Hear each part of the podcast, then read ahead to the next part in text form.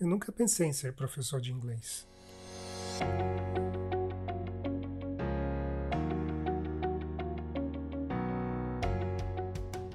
Olá pessoal, sou Carlos, sou especialista em ensino de língua inglesa e atuo nessa área há mais de 30 anos.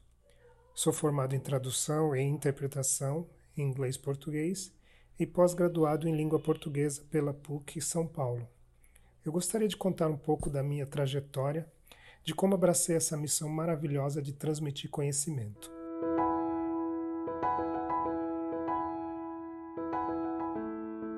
Eu tinha apenas 16 anos quando decidi estudar inglês, mas não tinha noção de como alguém poderia me ensinar essa língua ou do que iria fazer com ela. Sempre trabalhei, mas foi quando trabalhava como office boy em uma firma no bairro da Moca, em São Paulo. É, foi aí então que eu tinha 16 anos que a ideia de estudar inglês surgiu. Diferente de meus irmãos, estamos falando aqui de sete Sempre gostei de estudar, e como era bastante curioso e como eu gostava muito de músicas internacionais, naquela época os meus irmãos compravam LPs com as trilhas sonoras em inglês das novelas que as minhas irmãs gostavam. E eu adorava escutar as músicas. Eu ficava curioso para saber o que aquelas músicas é, em inglês queriam dizer, é, visto que eu não compreendia nada. Ou que estava escrito em inglês nas camisetas que eu usava, por exemplo. Então comecei o curso de inglês por mera curiosidade. Sempre fui um menino muito acanhado, como se diz na minha terra. E eu acho que isso iria me bloquear de alguma forma, porque nós sabemos que aprender algo pressupõe se expor a situações onde se tem que interagir com outras pessoas, e confesso que foi um tanto difícil no início. Lembro que fiz a matrícula em uma escola do bairro que morava, se não me engano, no mês de dezembro. Naquela época quase não havia escola de idiomas, era escola de inglês. Cheguei super contente em casa e queria contar sobre o investimento que tinha feito.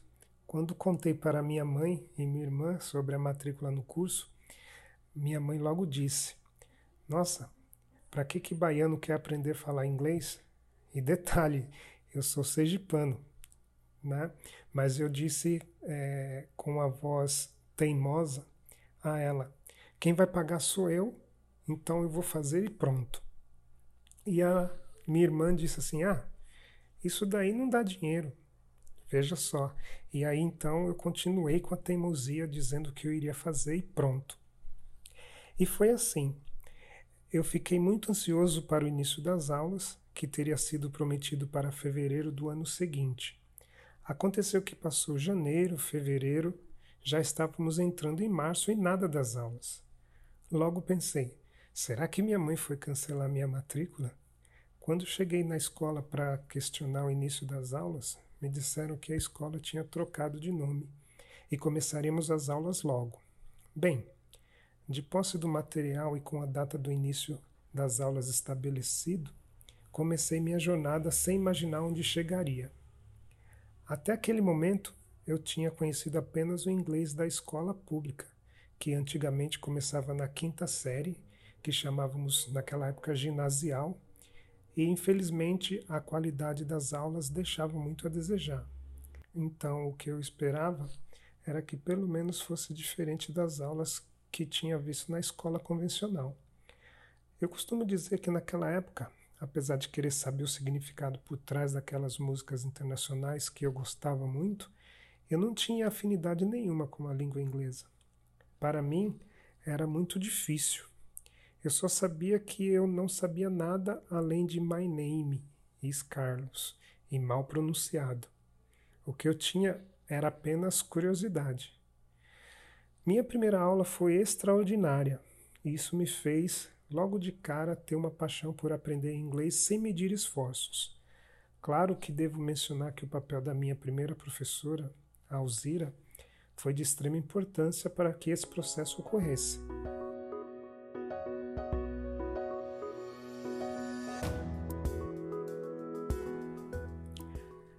Medida que eu ia aprendendo e então descobrindo coisas que podia fazer com inglês, eu queria mais e mais para atingir outros horizontes. Naquela época não tínhamos muitos recursos para ajudar no aprendizado, então eu procurava usar o que tinha disponível. Eu escrevia o nome das coisas em casa em pedaços de papel e grudava nos, nos objetos. Eu fazia isso colocando o nome dos objetos em inglês. Colocava frases em inglês nas paredes, tentava anotar meus recados em inglês, organizava grupos de estudo fora da escola, a fim de incentivar os meus colegas de sala também. Eu dizia que organizaria o material e que iríamos estudar, eles só precisavam ir aos encontros. Naquela época, havia uma revista chamada Speak Up que eu comprava. Ela vinha uma, com uma fita cassete e eu lia a revista toda e escutava a fita diversas vezes. Eu acabei criando um universo para que eu pudesse ter o máximo de contato com a língua inglesa. E eu acho que isso é, é, foi essencial para que eu aprendesse bem a língua. Cheguei a estudar de 5 a 6 horas por dia, inclusive aos domingos. Sempre que eu tinha um tempinho vago, lá estava eu estudando inglês. Tudo andava bem, até que cheguei no final do ciclo do nível intermediário. E é nesse ciclo que os alunos desistem mais.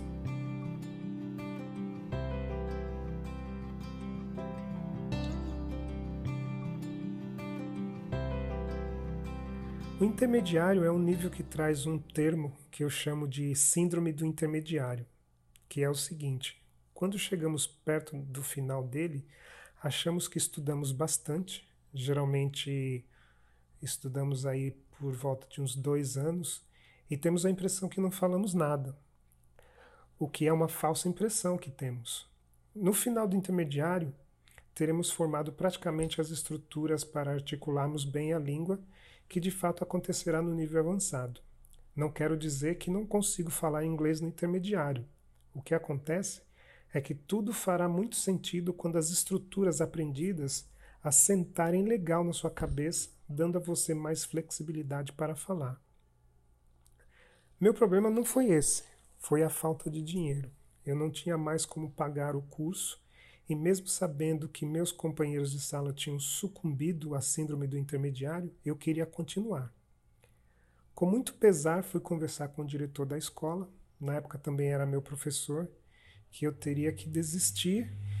E ao pronunciar desistir, ele ficou contrariado e disse que eu não podia fazer isso porque eu era o melhor aluno não só da minha turma, mas de toda a escola, e que eu tinha um boletim invejável, uma coleção de notas 10.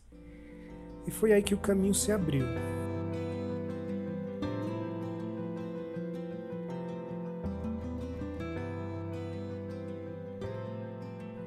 O professor e diretor da escola, no, no caso Amorim, disse: você vai fazer um treinamento para dar aula para os básicos aqui na escola e vai continuar o seu curso de avançado. Então foi assim que minha carreira como professor começou e a carga de estudo de inglês aumentou. Não consegui fazer o avançado lá como programado porque a turma que eu comecei, aquela que eu comecei a estudar, já não existia mais. Todos desistiram. Então me tornei um estudante autônomo aproveitava as oportunidades que tinha para captar dos outros professores, enquanto eu estava dando aula para os básicos, algum conhecimento que eu pudesse somar para que minhas aulas se tornassem melhores e tudo que me indicavam, como por exemplo livro de gramática, vocabulário, expressões idiomáticas, etc., eu devorava. Na verdade, o treinamento para dar aulas foi muito superficial e muita coisa passou despercebida. Na sala de aula, pude, pude desenvolver bastante a relação interpessoal e a empatia, que mais tarde fariam toda a diferença quando eu tentei alçar é, outros voos.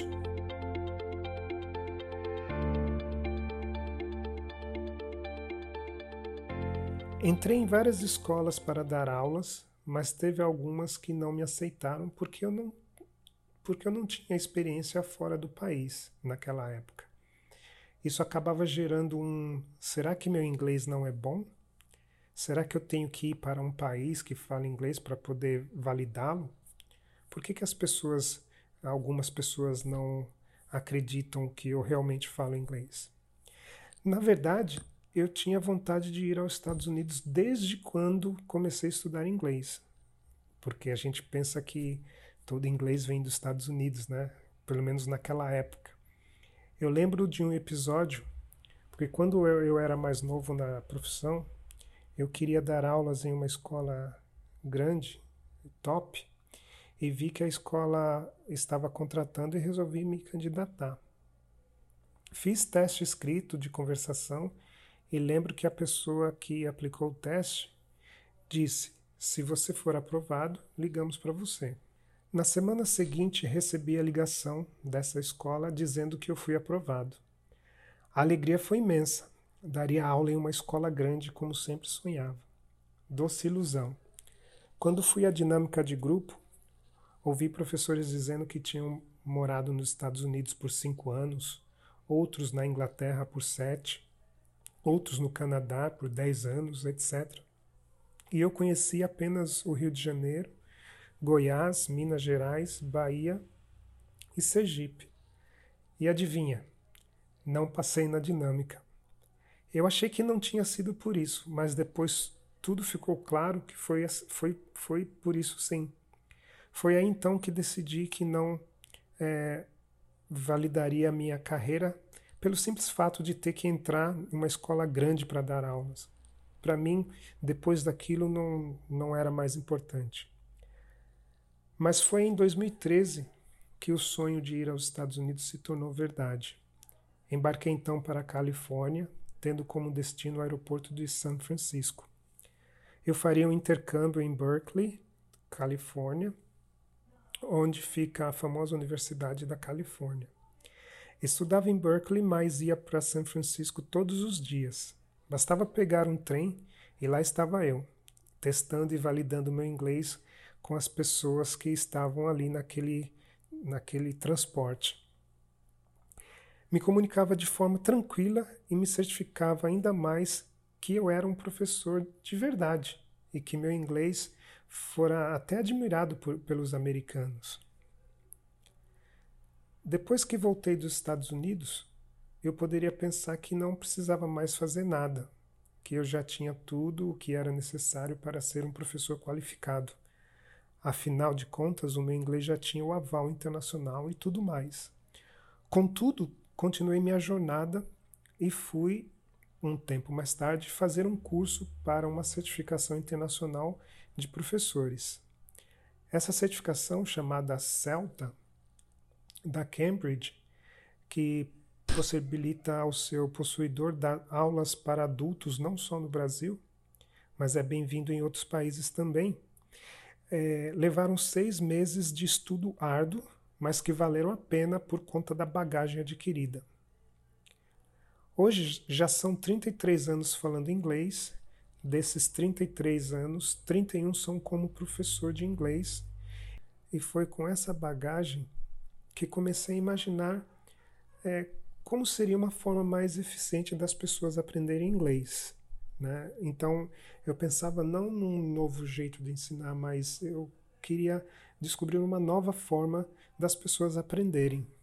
E assim nasceu o projeto English is Easy Academy, que é uma escola que procura efetivamente ajudar aos alunos e a, a atingirem seus objetivos, sejam eles pessoais ou profissionais. Eu fico extremamente feliz quando vejo que os alunos, independente do nível, têm uma paixão para falar inglês. Isso me motiva cada vez mais e me faz pensar que todo o esforço que fiz até aqui valeram a pena. Fico ainda mais feliz quando um aluno me diz que sua vida mudou, que um novo horizonte apareceu, abrindo muitas possibilidades para ele. Eu tenho uma sensação de missão cumprida, tenho certeza que a parceria que estabeleci com muitos alunos que passaram pelas minhas aulas resultaram em sucesso mútuo. Isso é percebido pelo o sucesso que eles é, narraram depois que obtiveram em suas viagens, em suas vidas profissionais, em suas vidas de, de em suas vidas acadêmicas.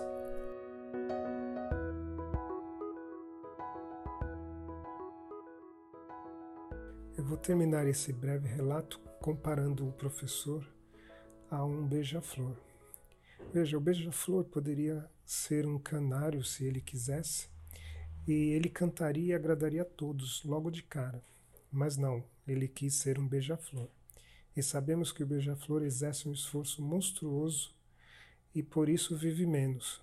Só para termos uma ideia, para ficar naquela posição vertical que ele fica para beijar as flores, ele tem que bater as asas para frente e para trás.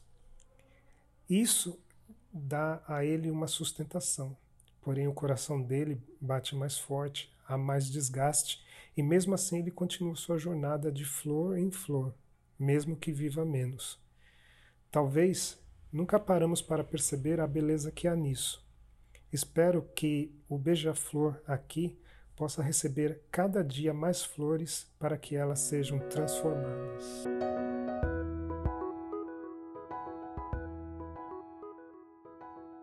Se quiser saber mais sobre a English is Easy Academy, siga-nos em nossas redes sociais. Os links estarão na descrição desse podcast. Espero que tenha gostado e até o próximo.